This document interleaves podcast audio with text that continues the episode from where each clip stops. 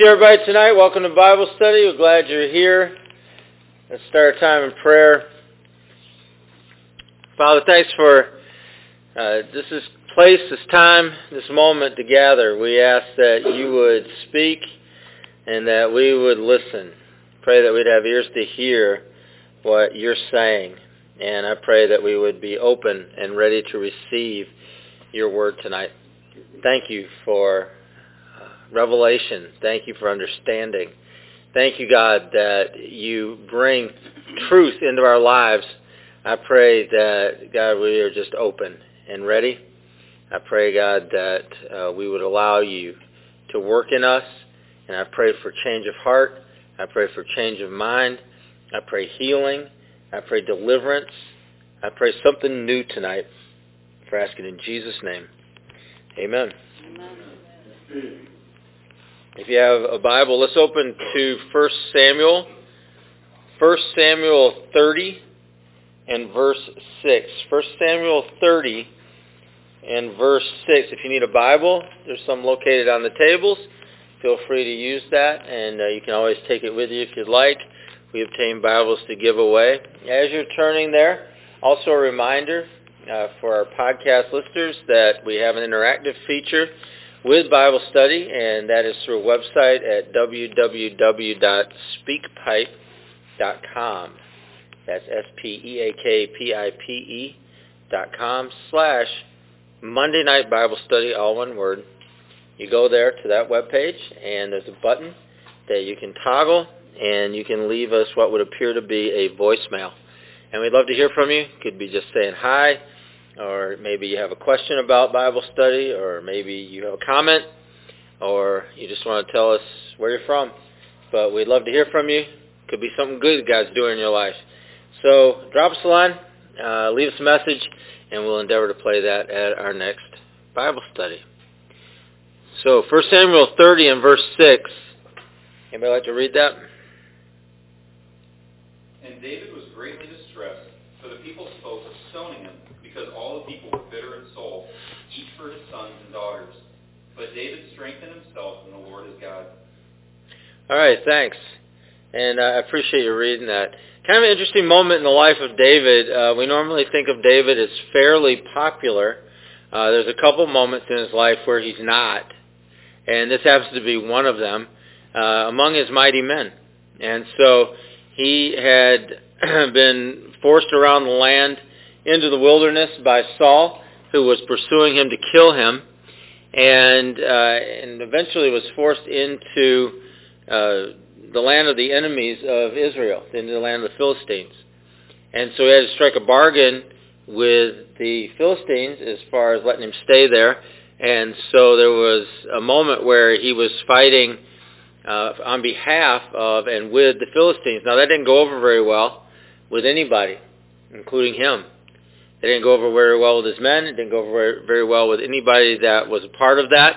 And so that had uh, caused issue with him and his men and the families that they were all staying with. So all of that combining with uh, a raid that they had been on, and when they had come back from the raid, if you read back, you can read this, but when they came back from the raid, Uh, what they found was is that an enemy, the Amalekites, had come while they were gone, and they left the camp unguarded, and they had stolen all of their people. So they stole their wives, their children, and their stuff, and they burned it to the ground. And so after doing something they didn't want to do, fighting a people they should have never been fighting, fighting for people they should have never been fighting for, not having their heart in it at all, not even wanting to do it, they get back from doing something they didn't want to do, and they find their whole camp have been destroyed, and their women and children have been carried off by the Amalekites. So they were upset. Everybody was upset. Everybody was bitter, angry, and upset. So I want to talk to you about a secret of courage. It's not really a secret, but if you call it a secret, it seems more intriguing. But it's a principle of courage that I'll share with you that I think is important for us, because I really believe God calls us to be brave. I do. I believe God calls us to courage. Uh, we have not been called to shrink back. We have not been called to live in fear. We have not been called and redeemed so that we are not going to rise up to the occasion. But I believe God calls us to rise to whatever occasion that we're going to face, and to be a people of courage, and to be a people who are brave.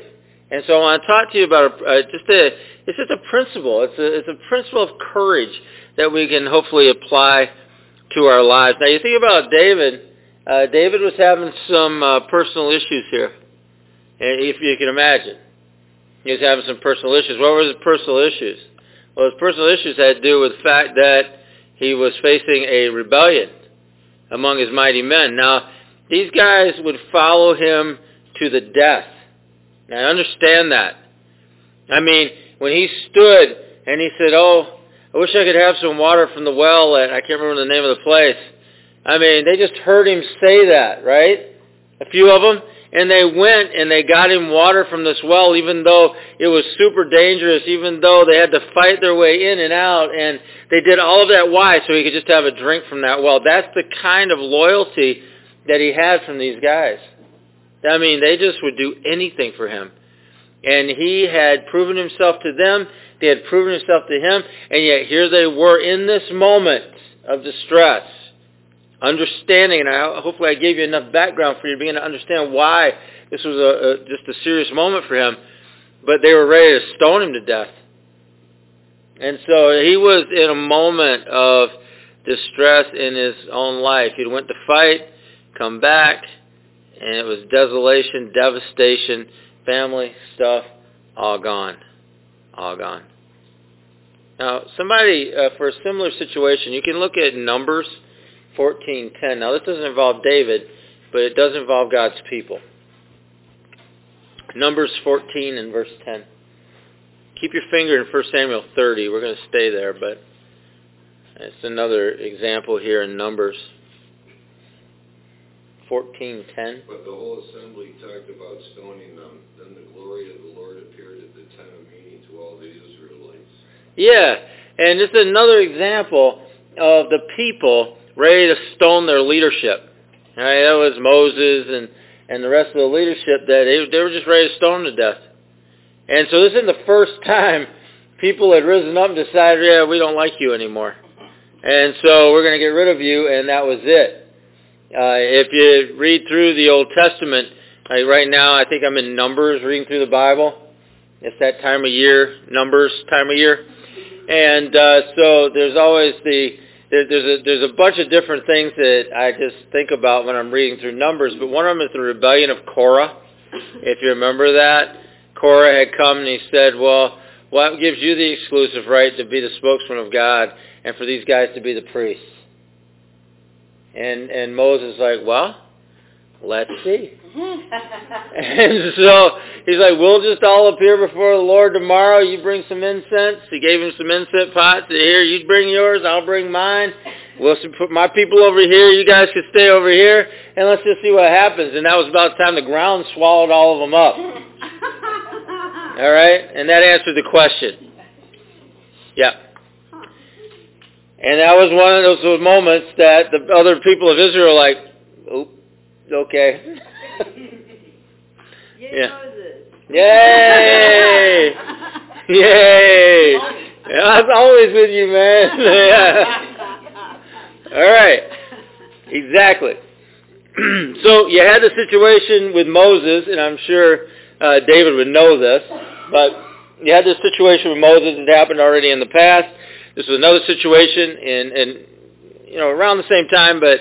Uh, in Numbers fourteen, but you see this in First Samuel thirty, that here he is. and he's under distress, and he didn't want to necessarily be fighting on the side of the Philistines. He didn't want to be away from his camp and his family, and he didn't want to be doing the things he was doing either.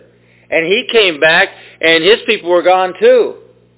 And so he was under some personal distress right there too. And, and there was all kinds of trouble brewing around him. And I want you to think about potentially how he could have felt. Potentially. What kind of emotional trouble he could have been in. There's a great word in this in this verse, though, in First Samuel thirty and verse six. It's a three-letter word that begins with B.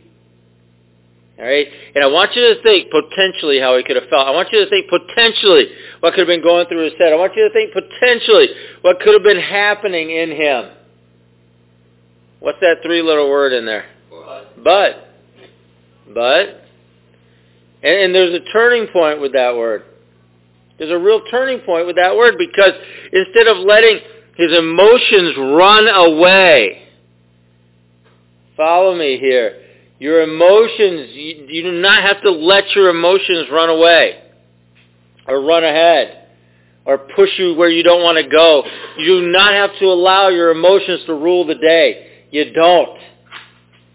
You have the power to do something else. And you need to exercise that power. You need to exercise that authority. There needs to be some moment, that but in your life, where things aren't going the right way. Things are sideways. Things aren't happening the way you thought they were going to happen. You, you ended up doing something you didn't want to do. Now you're facing other consequences that you didn't expect.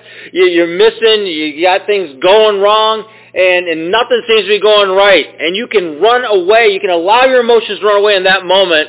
Or you can come to a point in your life where you say, but, like David did, but, and, and all those things could be true. But David encouraged himself instead of letting his emotions run the day. He encouraged himself. You can encourage yourself. You can. You can choose to do that. You can come to that moment, and, and there's a but there. But I'm going to encourage myself. Things aren't good, but I'm going to encourage myself. Things seem like everything's against me, but I'm going to encourage myself today. I want to be angry and bitter, but I'm going to encourage myself today. I want to be mean to the first person I see, but I'm going to encourage myself today. And that's what David did. He encouraged himself. Why? Because nobody else was around to encourage him. Everybody else that was around him wanted to stone him to death. There wasn't anybody else there to do it. He's it. Because anybody that would have been in his family, all right, like one of his people in his family that might have encouraged him, they'd been carried off by the Amalekites. His kids, his wives, everybody carried off by the Amalekites. Who's left? A bunch of angry guys whose families had been carried off too, and whose stuff had been taken, and everything else was burned to the ground. And they were ready to stone him to death. So there was nobody else. There was David, and there was his God. Period. Those two. And if you think about the book of Job and why the book of Job is in the Bible, there's some important lessons in the book of Job. None by his friends. None. They're terrible friends. And they have bad doctrine and bad theology. Don't glean your theology from the friends of Job. Ever. They were wrong. They got rebuked at the end. And God said they were wrong. You know, and so and so I'm always shocked, and I've had this happen a few times in my life where I hear people teaching from the book of Job, but they're teaching based on the words of his friends. Not saying they were wrong, but teaching about how that's what it is. That's not what it is. The friends were wrong. The friends were the ones that were that God had to rebuke at the end and just say, no, you, you, you're terrible friends, and you have bad doctrine. You have bad theology. Because they did. You don't teach anything out of Job. Use the words of God. Use the words of Job. But don't teach what the friends were saying. Because they're idiots. They, they may have been well-meaning. I have no idea, but they're idiots. So stop it. And so Job tells us something. Because who was on Job's side in that whole thing? Who was telling Job the truth in that whole thing? Anybody? Nobody except for Job. Okay? God appears at the end. But you go through most of the book of Job, and what you see is a man standing alone in the truth of what he knew and encouraging himself best he could. That's what you see. And the book of Job is important because it speaks to us of a personal faith. It speaks to, speaks to us of a faith in our God that if we had everything taken away from us, if we had nothing left, like David, if we had nothing left that we could even draw on, that we could at least encourage ourselves and our God. Because that's what we have. And Job is one of those primitive books. You know, if you if you do a chronological reading of the Bible, it usually Job usually appears somewhere with the patriarchs somewhere, the early patriarchs. He's right in there, like right before Abraham or right around the time of Abraham. That's Job. That's a primitive faith. That's a primitive theology. That's a primitive understanding of God. Good. That's what I want. That's what I want. I want a primitive understanding. I want a primitive theology. I want a primitive worship. I want a primitive trust. And I think you see that being demonstrated by David here. A primitive trust and a primitive faith in the God that he's serving. Because he's got no one else. Just him and his God. He's got nothing else. No other resources. No other people. And the only people that are around are the ones that want to kill him. And so even in that circumstance, he was able to encourage himself. Now think about, like, those were his friends, right? Didn't we, you know, I was telling you, the mighty men, they loved him. I mean, I don't know how you get any closer friends than what he had in those mighty men because, I mean, they were there for him, and they would do anything for him. They had risked their lives for him time and time and time again. They had saved his life. And he had saved their lives. And there was a bond, and there was something that was going on between all of them. And even in the midst of, of, of a battle, in the midst of the war that they were in, in the midst of, you know, they're running away and fighting and all the rest of the things that were going on, the hiding in the caves and the sharing of life together and their families living communally together and all the rest of those things, they were ready to stone him to death. He's got some friend issues. They were discontent at that moment. And they were really, really angry. They were fretting in their losses. And and that, that emotion, that the emotions they were feeling, I want you to look at the contrast with them and David. And I want you to see a group of guys that were letting their emotions run the day, weren't they? Their emotions were running the day. Their emotions were dictating the day. Because they were ready to kill a man that they had saved his life many times. They were ready to kill a man that they loved. They were ready to kill a man that, that they had given anything for. He, he over and over. Hmm? He paid the same price that they did. Right. He had, they, and they were all in the same boat. But they blamed him as the leader for not leaving anybody behind to protect the camp. And so they were angry, and they were bitter, and they were upset. And so, you know, David, I mean, the idea is is that they, they were they had this bitterness, and they were exasperated, and they were in misery, and they, they were impatient. Because David didn't provide, or he neglected against the Amalekite raid. It was his negligence that caused this. That's why they they they reacted the way. There was some kind of, of pent-up anger that probably had started before they went out to fight on behalf of the Philistines and had been seething while they were fighting on behalf of their enemy, the Philistines, and probably seething when He had to fight people they should have never been fighting, and probably seething that they were even involved in those kind of things. And here they were coming back to see this devastation and all their people missing.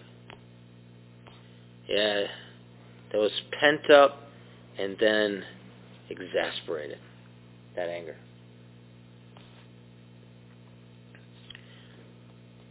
So what you have is a contrast here,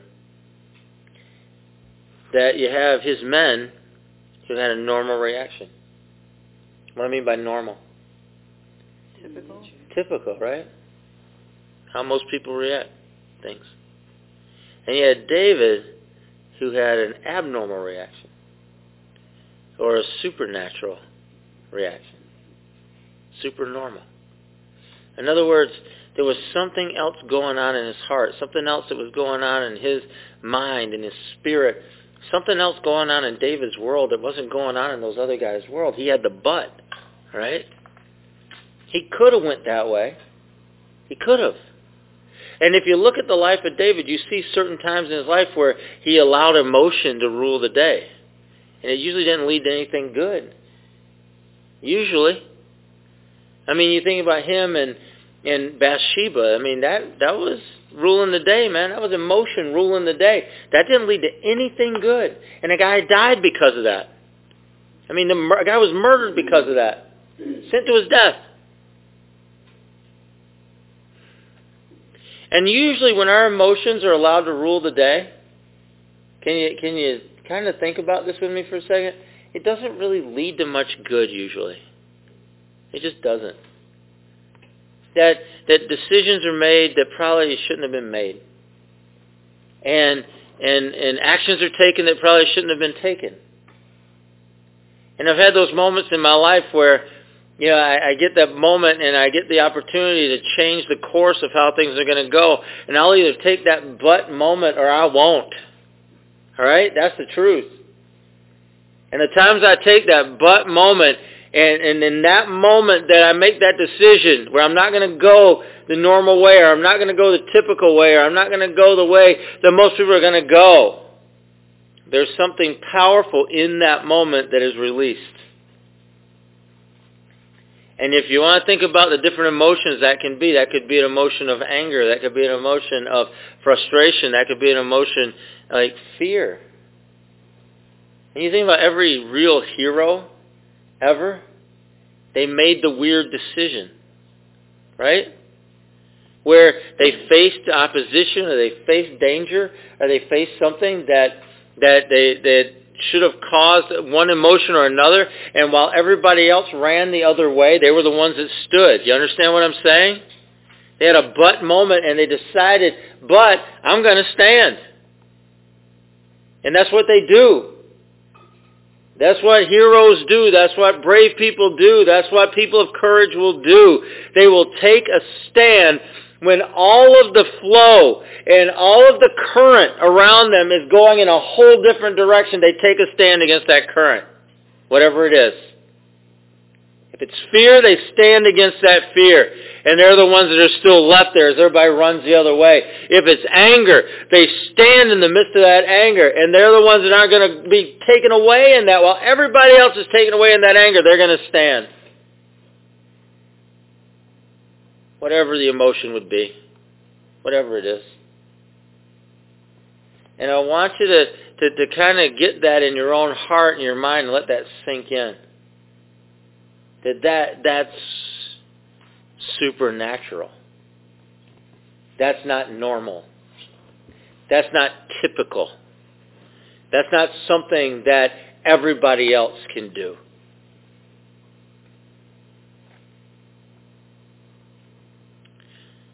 I don't even, I don't want to say that.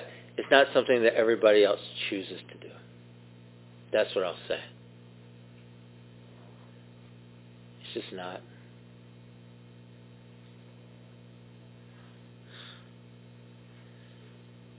You see, David understood something about his God. His God. And it is personal. And, and you know, a lot of guys, they don't make a big deal out of this, but it is a big deal. It is a big deal. This verse says that, literally, that that it's it's his God, David's God. And the reason I think it says that is because there's something personal about this. That God to David wasn't this far-off being that was just watching him live his life. God to David wasn't some some some being that would just set the world in motion and was was watching it spin. That's not the God that David served. But David served a God that he had a relationship with. David served a God that he knew and that knew him. David served a God that he had interaction with, that he shared life with. And it was something personal. That relationship was something personal that he was experiencing on a daily basis. And so when everybody else went nuts, and everybody else got angry, and everybody else went off the deep end and, and furious, uh, ready to stone him to death in fury, you know, you have David. There's a butt in his life, and he checked it. He checked it. He says, but he encouraged himself instead. That's what he did. He encouraged himself instead. And he did something that, and he knew something about God, and he did something that David did a number of times in his life. It seemed to be a pattern in his life, and we can learn from this. Here's what he did. He checked it. He checked his emotion. And he said, I'm going to encourage myself in the Lord. And what he did was he threw himself on God's mercy. That's what he did. He threw himself on God's mercy. And you see him do that a number of times. You see him do that throughout his life. And I want to, I just want to point out, and you know this about David, but I want to say this again. He was a man after God's own heart.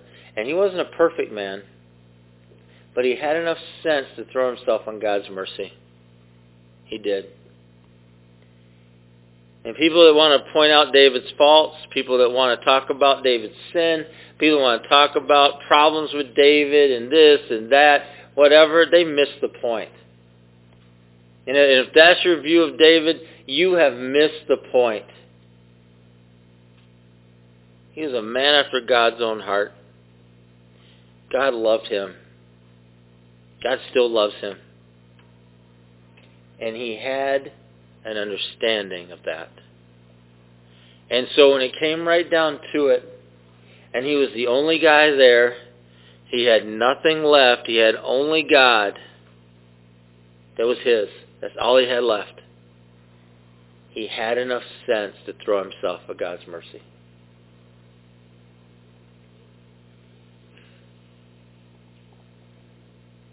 And so he had a trust in God.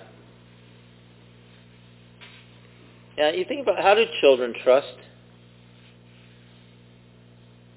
How do they trust? That they're going to get fed or clothed or... Yeah. Yeah, it's implicit, right? It's implicit. How children trust. I mean, the, the parent, if as a parent, you don't have to say to your kids, oh, Uh, I'll cook you dinner tonight. What does a child expect? You don't, you don't get dinner, right? They don't care how it gets there. They, they're going to get dinner. Or that they're going to have a roof over their head. Or that they're going to have clothes to wear. Or they're going to have electricity. Or that they're going to have a refrigerator. Or that they're going to have food in the refrigerator. Or whatever it is. They're, they're, they're going to have a car or some way to get around. Or their transportation somehow is going to be provided. Or whatever. There's a trust that children have. And that's important because it's that childlike trust that you see in David. And that's why it's important to really look at him as a man after God's own heart, because that's what it is. That's who he was. And you really miss the point about David if you can't get a hold of that fact about him. I mean, he had sense about him. He was a great uh, uh, tactician when it came to war and battle. He knew how to command armies. He knew how to command divisions and battalions and all the rest of that. He knew how to take men into battle and win battles and win wars. He knew how to do all of those things. He knew how to rule over people. He ruled over a nation when it was at one of its largest states ever in history. He was the ruler. He knew how to negotiate treaties. He knew how to negotiate contracts. He knew how to, to, to buy and to sell and to trade. He understood all those things. He knew how to run a, a huge household. He understood what it was that went on in the, the tabernacle. He got it. The sacrifices that were made. He knew how to worship. He knew how to write songs. He knew how to play an instrument. I mean, he was not a simple person in that sense. He was a simple person in this sense, that he trusted God like a child trusts their parent. Simple. And it made him a man after God's own heart. And so he encouraged himself in his God. That's what he did. And because he encouraged himself, some good things happened. Some good things happened as a result of his encouraging himself. Now, he goes in simple trust. What did I just say? Like a child? Simple trust. And he encouraged himself in that. And so we see him going out in simple trust from this moment, this crisis, this moment where everybody was furious except for him. This moment where everybody was going off the handle in rage, except for him. And he takes that and he encourages himself in that moment. There's a big but in that moment. And instead of fighting among his brethren, instead of picking a fight with the biggest guy he could find, instead of doing anything like that, he goes out and he obtains a brilliant success and brings back his family. And the family of all those people. He goes out and takes care of business. But that's what being clear-headed does for you. That's what living in a simple faith will do for you. That's what living in a childlike trust, an implicit trust, will do for you, as you can encourage yourself in your God. It's not complicated. If your whole view of God is really complicated, you're going to have trouble trusting in him. Because in your mind, you're going to think, well, what if this or that? Or what about this or that? Or what if this was, oh, I wonder, I don't know. What do you guys think? Well, I don't think David had that problem. You know, what was in it, as far as I can tell, what was in his mind is God loves me. God wants the best for me, and I trust him for that. That's it. That's it. I got nothing left. I got God. All right. Let's go from there. And that's what he did. He got up and he went from there. You know, sometimes when things get torn down around you, sometimes when things get blown up around you, sometimes when things get, get I don't know, burned down in your life, man, you just give up, I guess. You can get mad about it. You can blame everybody else. You can get discouraged. You can get bitter. But you know where that leads? Nowhere good. You know, mostly that just leads to crazy town, all right? And nowhere good. That's not a technical term, crazy town. It's more of a, I'm just trying to say, you know what I'm talking about, where that takes the form of depression or it takes the form, whatever it takes form of, all right? Crazy town. You know what I'm talking about. That kind of bitterness? Yeah. It destroys your life. And it's a real problem if you if you just let that run away in your life. It's like, oh, well, I had all this stuff and look what happened. Well, you got to pick yourself up, all right? You need to encourage yourself. Nobody's encouraging me. Yeah, right. And some of you, and I don't want to go too far down this hole, but I'm going to say this. Some of us, That's not some of you. Some of us, when, when when we get so depressed, and I'm talking really depressed, is it possible, and I, I'm serious, is it possible to ever really see anybody giving a crap about you? Or is it always you're looking for somebody not giving a crap about you? Is it always everybody's against you? Is it always, oh, well, that was discouraging, even if they're trying to help you? Because you can't see it.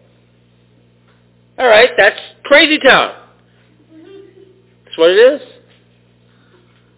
And so instead of whining about all of that, and I mean whining about it, we have a choice to make. There's the but. And if nobody's around to encourage us, if nobody's there to, to, to, to you know, cheer us on, we don't have any cheerleaders waiting in the wings, go, go, go, go. You need to encourage yourself in your God. And now here's the rub, all right? Here's the rub. You need to check your relationship with your God today. Check it. Because that could make the difference in your next reaction. If you really got a relationship with your God, if you really got a trust in your God, if you really got a, an implicit childlike trust in who God is and how much he loves you and cares for you, you might make a different decision the next time. But if you don't, chances are you won't. And that's just the truth. All right, that's just the truth. And I'm not, I'm not trying to make anybody feel bad. I'm just saying that's how it works. The relationship with God starts first. Because God doesn't need to prove himself in a crisis. I'm not saying he won't. I'm not saying he won't come through for you. I'm not saying he won't be there for you. I won't say, I'm not saying he won't be a comfort to you. I'm saying he doesn't need to prove himself in a crisis. Because your relationship with him should be established way before that crisis ever comes up. That relationship that you have with him should be established today. That relationship you have with him should be established right now. And if it's not established right now, do what you need to do and, and allow him to fill you with that kind of a faith and that kind of a hope and that kind of a trust. That childlike, implicit trust that we need. Because I'll tell you, forgetting God and his purpose and his choices for you, right? Forgetting those things, that, that leads to a decline in your life. It does. That leads to a decline in your life. Yeah. And who you who we got in the Bible? Think of a couple people like that. What about Samson? Yeah, right? Samson? That led to a decline, a direct decline in Samson's life when he forgot God, his purposes, and his choices for his life. It did. I mean, they took him away and they poked his eyes out and they and they put him in chains and, and they just abused that man. And there came a moment in that, in the midst of all that, where he remembered and he said, you know what? And, you know, he remembered who he was. He remembered his God. And he went out in a blaze of glory. See? He took out more than he took out when he was living. He took out in his death of those Philistines. What about Saul? I mean, Saul had it all. You got Saul, you got he's the king. Head and shoulders above everybody. Handsome, looked good, sounded good, he played the part, but he was more worried about what people thought than what God told him. And so he made decisions and he, he forgot God, he forgot his purposes, his choices for his life. And you look at Saul's life, how it declined after that. I mean, demons just started just just plaguing him to the point you'd have David come. This is back when David could still come into the, the castle and have him play music just to soothe him a little bit because he's getting tortured by demons. Yeah, decline in life. And I've watched these declines happen in people's lives that just make that decision. I mean, just make that decision like, yeah, whatever. Oh, yeah? Wow. And you can beg people not to do it. Say, please don't do this. Don't do it. And I've known people that have made those kind of decisions in their life where they forget God or they forget his purposes or they forget his choices for their life. And and next thing I know, they're sitting in their apartment afraid to leave it because they're totally convinced somebody's waiting outside the door to kill them when nobody's there. Is that any way to live? Anybody? Is that any way to live? Any way I want to live, man. I don't want to be tortured in my sleep when I'm trying to sleep. I don't want to be afraid to go to sleep because of my dreams. I don't want any of that for my life. I don't want to live my life in bitterness. I don't want to live my life decaying from the inside out, because that's what that is. I don't want to live my life thinking everybody's against me. I don't want to live my life thinking every situation is against me. I don't want to live my life just looking for people that hate me, believing everyone does. I don't want any part of Crazy Town. None. I don't want any part of it.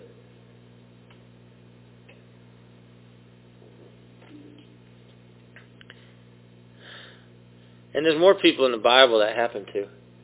I just picked a couple. You know, and you can say what you want about Judas, but that guy had to make some decisions. He made some pretty bad decisions there at the end, didn't he? He even had to change it. He made some bad decisions even when he was stealing, right? But, I mean, that could have changed. That would be all right. Jesus knew he was stealing and still let him be the treasurer. I mean, the, the mercy of God, the grace of God is so much bigger than we can even think. But you got to know God to know that. You really do. You got to know God to know how big His mercy is, His grace is. You got to know God to know how big His love is. You got to know God to know how much He's He's on your side, how much He's really rooting for you, how much He's really doing in your life to help you. But you need to know Him for that. And, and, and to have that simple trust and that simple faith, that childlike faith in our God. That's how we're going to live. That's how we're going to make a different decision. That's how we're going to encourage ourselves when we're not feeling it, when everything has not gone our way. That's how we're going to encourage ourselves, because we're going to know the God that we serve, that we love, that loves us. And we can encourage ourselves in that when we know that. And I, and I encourage you that if you grew up in a church or whatever it is, you got to leave behind the God of your youth or the God of your family or the God of of whatever it was, the religion that you grew up in, and find that personal God. Find that primitive faith in that personal God, your God. And stop letting that stuff affect you, and stop letting that stuff dictate to you who your God is. Because the God of your family may not be your God. That's okay. The God of the religion you grew up in may not be your God. That's okay. But you need that personal relationship. You need that personal revelation, understanding, that childlike understanding of how much He loves you, cares for you, is looking out for you. You need it. And you need to carry that with you so that you can make different decisions. The God of your childhood isn't necessarily your God. The God you knew back then, you know, or whatever, that may not be the real God that you serve now, that you know now. I was told there was a man in the moon back then. I don't believe that now. All right? I was told the moon was made of cheese. I don't believe that now. You leave behind childish things like that. Those notions and those ideas and the things that you were taught when you were little about, oh, well, it's this and that. No. They tried to tell me about Santa when I was little. I don't believe that. They tried to tell me about an Easter bunny. That made no sense. Don't like that. Tooth fairy. I was waiting for the tooth fairy. I wanted to, I wanted to fight the tooth fairy. They're coming in. I don't like that. I don't like any of that. Yeah, no, it should. Good guy with the gun. That's right. So, we leave behind some things. Why are you still carrying around some kind of childish, like, and I'm not talking childlike, childish, childish, incomplete, and wrong views of God? Let's have a God of our own, one that is real, my God, big God, infinite God, eternal God, full of power, full of grace, full of mercy, full of forgiveness, full of cleansing. A God who cares about me, a God who's looking out for me. A God who has purpose for my life and direction for my life. I want to put a little bit of trust into that. I'll put some childlike trust, some implicit trust into Him. Because He cares for me, and He's cared for me, and He's going to keep caring for me. If it comes right down to it and it's just me and Him, we've got this. because he's got this. And I will encourage myself in that. So David encouraged himself. He goes out in that simple, simple trust. And he obtains, like I said, a brilliant success. And it's not too long after this that word gets back to him that Saul was dead and that he was now the king. It wasn't too long after this. And I want you to see everything turned around after he encouraged himself. I'm not saying that's going to happen to you, like that you're going to become king or something. I'm not saying that. But what I am saying is that is that there's something good on the other side. There's something good on the other side.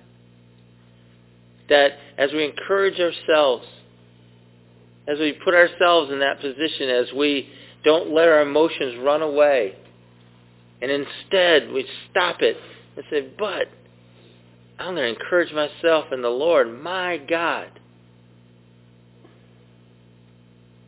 There's something about moving in simple faith that brings success in our lives.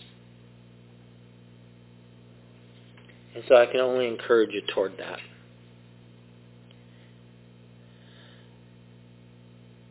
I think part of this principle of courage is that we understand and we know there's going to be times in our life where we're going to be the only one standing. And that's just going to happen. Where everyone else is going to be doing something else and we're going to stand in that moment. And be ready for that moment when it comes. Now, you can tell me you're ready, but I'm not really going to know, and you're not really going to know if you're ready until it happens, right? Now, I've told you this before. It was like that when people were talking to me about skydiving. I was like, man, I really want to skydive. I, I, I'm going to love this. I really believe that. I really believe I'm going to love it. I'm going to jump out of the plane, and it's going to be awesome. It's going to feel great. And I'm going to love this. And I would say, and well, you know, but I knew implied in that, and everybody else's mind was, yeah, we'll see. And even in my heart, you know, there was that little piece of me. It's like, well, I wonder. I'm going to jump out of a plane. Let's see what happens. And so, and so I went and I did it. And you know what? I really loved it. I could not wait to jump out of the plane. And then the times I went after that, and the opportunities I had to hang off a wing strut and just, man, just, wow, out the door. Loved it. But you don't know that until you do it. And it turns out I was right. All right? I did love it. Because there's other things that I see people do, and I'm like, I don't want to do that. Like, Stacy wants to go hang gliding. I don't want to do that. All right? That looks crazy to me. All right? That was absolutely nuts. All right? Hang gliding. No. I don't want anything to do with it. So, probably won't do that one. You'd rather plummet without anything. Yeah, I'd rather plummet. Drop like a rock to the earth. Yeah. Than to depend on a bunch of aluminum tubes to hold together in a wind shear or something. I just don't want any part of that. Anyway, I digress. What I'm getting at is that we need to understand those moments are going to come, and there's going to be that time, and let's prepare ourselves to encourage ourselves in those moments and stand when everybody else runs, to stand when everybody else rages, to stand when everybody else is afraid, and to do what we need to do. To me, that's courage. That's courage. And I believe God calls us to courage. He calls us to bravery.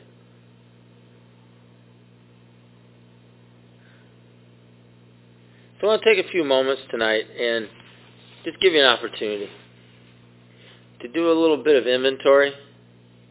And let's start it right where we need to start it, and that's your relationship with God. That's got to be real. That's got to be personal. He's got to be your God. It's got to be, yeah, Big God of love, big God of mercy, big God of grace, big God of forgiveness, a big God of cleansing tonight. And leave behind the childish ways. And find your big boy and your big girl understanding of God tonight. And, and just start living in it. I want to start you there. And then after that, if, you know, we, we get to that point. If you just, if that's all you do tonight, you've jumped a long ways. That's awesome. If that's all you get done tonight, that's great. That's great. So let's just start there. Father, I just pray that we'd evaluate our relationship, our relationships with you, my relationship with you. And I want to know you more. I cry out to know you more. And I cry out, God, for a primitive, simple faith. Yeah. In my God, who loves me, who cares for me, who forgives me, who pours out his grace in my life, who's looking out for me, who has purpose, who cleanses and sets me free. My God, who loves me with an everlasting love, who loved me before I ever even knew him, and who still loves me now. I pray we could set that. Set that straight in our hearts and our minds tonight. And find rest and find peace in you. Thank you, Lord. Thank you, Lord. Thank you, Jesus. God, I pray that you would teach us to stand. That when everybody else is running, when everybody else is afraid, when everybody else is angry, when everybody else is raging, everybody else is in a fury, everybody else is panicking, that we would encourage ourselves in you and that we would stand. But I encouraged myself in my God, and I stood. Pray, God, that you teach us to proceed in simple faith in our lives. And I thank you in advance for the brilliant success that that brings. Thank you, God.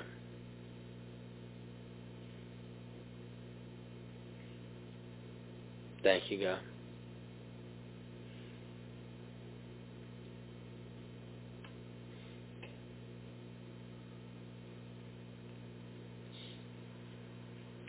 Thanks, Lord.